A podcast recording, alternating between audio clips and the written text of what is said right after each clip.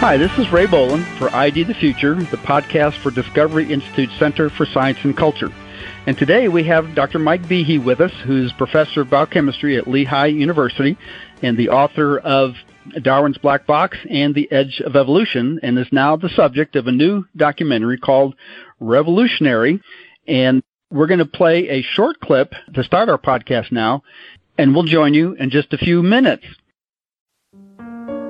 2009 marked the bicentennial of Darwin's birth and the 150th anniversary of his landmark book on the origin of species. Around the globe, supporters of Darwin planned a year-long celebration. In Germany, one of the largest Darwin anniversary events took place in the city of Stuttgart at its State Museum of Natural History. The exhibition was directed by German paleontologist Günter Bechly, one of the museum's curators. We had about 100,000 visitors, and the complete exhibition, together with a program that was accompanying this uh, exhibition, was uh, one of the largest, if not the largest, event uh, in the course of the Darwin Year celebrations in Germany. Bechly decided to use the exhibition not just to celebrate Darwin's theory, but to make clear to the public that there was no debate about Darwin's ideas among scientists. In order to refute the growing idea of intelligent design, Bechly decided to include a display on the bacterial flagellum. The reason why we selected the flagellum as the poster child to basically expose intelligent design was that the bacterial flagellum has a kind of iconic status. We built a mobile model of the bacterial flagellum and had this animation to show that it could originate naturalistically. The exhibit highlighted the type 3 secretion needle complex as an explanation for how the flagellum could have evolved. In addition to an exhibit about the flagellum, Bechly came up with a display to dramatize for visitors the overwhelming scientific evidence for Darwin's theory. It was a balance with books on it. And the plan was on one side of the balance, we would have all the books against evolution, books by creationists, intelligent design proponents. And on the other side of the balance, we would have one book, The Origin of Species, but the balance goes down on the side of the one book because this is the real heavy evidence. But the display didn't have quite the result Bechly intended. And I made one big mistake. I read the books on the lightweighted side, the apparently lightweighted side. And what I recognized to my surprise is that the arguments I found in those books were totally different from what I heard either from colleagues or when you watch YouTube videos uh, where the discussion is around intelligent design versus neo-Darwinian evolution. And I had the impression on one side that uh, those people are mistreated, their position is misrepresented, and on the other hand that uh, these arguments are not really receiving an appropriate response and they, they have merit. One of the books Bechly read was Darwin's Black Box. I read Darwin's uh, Black Box, where he basically introduces this uh, concept of irreducible complexity. Bechly soon realized that proposed Darwinian explanations for the origin of the flagellum didn't work.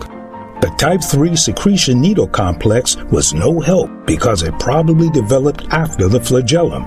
This is a reduced flagellum motor and not a precursor of a flagellum motor.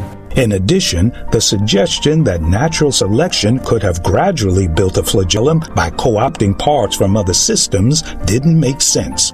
It is graphically convincing, but if you know the ontogenesis of the, the flagellum motor, then it is completely ridiculous. It cannot work. You cannot build the flagellum by just adding uh, outside of the cell wall some, some protein elements on it and make the, the flagellum longer and longer.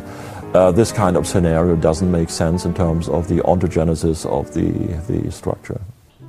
Like Behe a couple of decades earlier, Bechly began to dig deeper.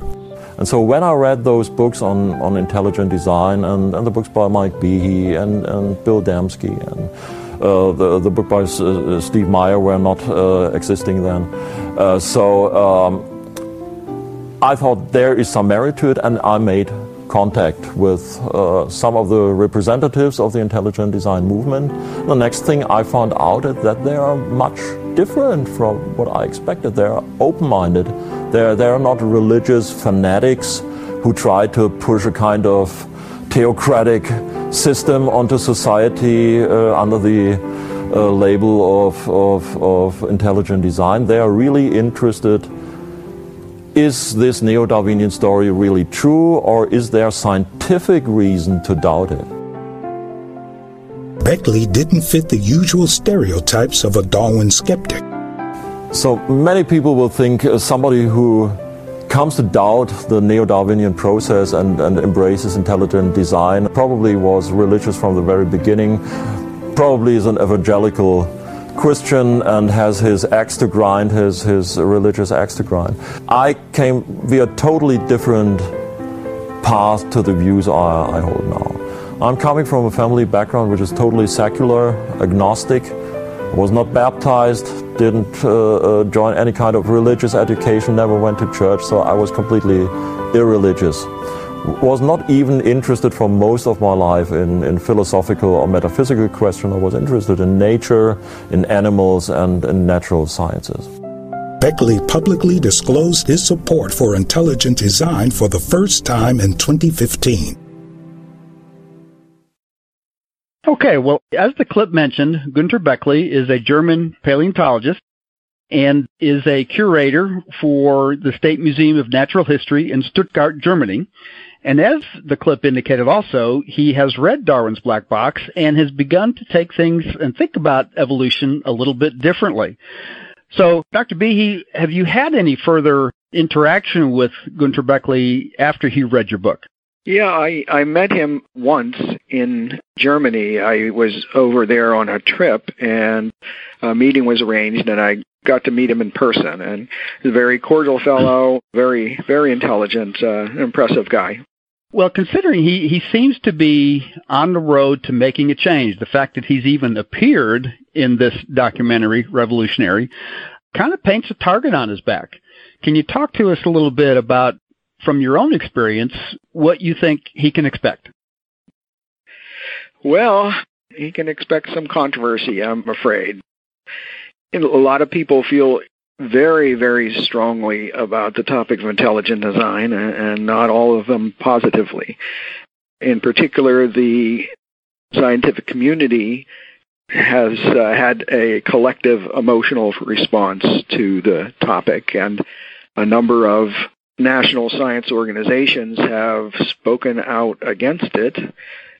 And I have known a number of scientists and students, graduate students, postdocs, who have had action taken against them simply for supporting intelligent design or, or even thinking that intelligent design was a, an intriguing idea.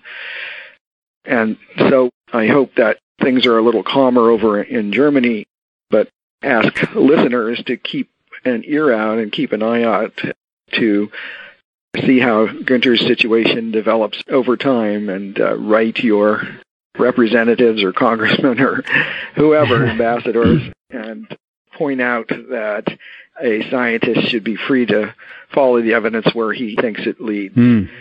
I was going to say in that film clip, which I've seen, one of the interesting things, very interesting things to me is, is Gunter's remarks that when he hosted the Darwin exhibition in the Darwin year of uh, 2009, the 150th anniversary, he decided to read the intelligent design books that were part of the exhibit as foils for Darwin's Origin of Species that they were so much uh, less reliable than that. And he read them and he said that they were completely different from what he expected based on stories he had read, based on things he had read from scientific organizations as well as the mainstream media. And that's been my experience too. When intelligent design is discussed by the public media, it is caricatured. It is not presented as intelligent design proponents present it.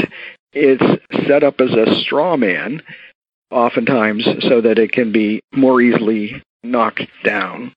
So you can't make people read something. You can't make them Mm-hmm. treat you honestly. So the best we can do is continue to speak out. But I would like to say to any open-minded scientists who happen to see the film or come across Gunter's reaction that this might be a, a good idea for other folks too, that perhaps what you've heard about intelligent design isn't quite reliable. If you have not checked out the original sources, if you haven't read the original books that ID proponents have read, because in such a, a, a um, fraught topic, such an emotional topic, you can't really rely on other people to summarize things for you. You've got to go and read things for yourself, and I would encourage everybody to do Mm. such a thing. Well, you know, part of what I hear you saying is that there will certainly, I think, always be the diehard Darwinian dogmatists who really aren't that interested in the evidence or only interested in preserving that Darwinian paradigm. But what I'm also hearing you saying is that despite the possibility that there could be a rocky road ahead, there could be some uh, difficulty, some challenges, as the sports world likes to say, some adversity uh, coming your way. I seem to hear you saying that it's worth it. Oh, absolutely. I, I think uh, majority of people who get into science and everybody who's interested in science wants to know the truth about the the world. You know, that's that's why we study it. So the great majority of scientists will want to be correctly informed about an important matter such as that. And so if you have this desire to know what's going on in the world, then it's worth it. You know, it's worth people sneering at you or or otherwise being unpleasant. Because who wants to live with a uh, you know a a fairy tale version of of reality? Something else I'm hearing you comment about a little bit is that if you're really going to want to form an opinion about something like intelligent design and what it's trying to say or accomplish, you really need to read the books by the people who are involved in it, not necessarily the reviews written by those who are trying to squash it or suppress it. In other words, anymore today, when a new book comes out, you can go to Amazon or other places where books are reviewed by viewers and readers and it gets to be quite a gamesmanship of one-upsmanship of who can write the worst review. And so what I hear you saying is make sure you read the original stuff. that's right if you're going to take the trouble to be informed about it if you want to have a considered opinion about this important topic it is so fraught with emotion that you can't really rely on somebody else. Even somebody who is not intentionally trying to distort intelligent design and unfortunately there are enough of those folks around. But even somebody who just has a much different point of view the one that can't accommodate consideration of intelligent design they'll oftentimes write it from a perspective that is so alien to it that they simply can't convey the argument itself. So, yeah, it's always best to read the original. You oftentimes are surprised and don't even recognize the work like Gunter Bechly did, don't even recognize what the uh, description of it uh, from secondary sources once you read the uh, original. And you might find it more reasonable, more rational, more persuasive than you might have been led to believe. Well, Dr. Behe, thank you again for being with us today on ID the Future, and we'll be speaking another time, and I hope our listeners will look forward to that as well. So thank you very much. Yeah, my pleasure. This program was recorded by Discovery Institute's Center for Science and Culture. ID the Future is copyright Discovery Institute 2016. For more information, visit intelligentdesign.org or idthefuture.com.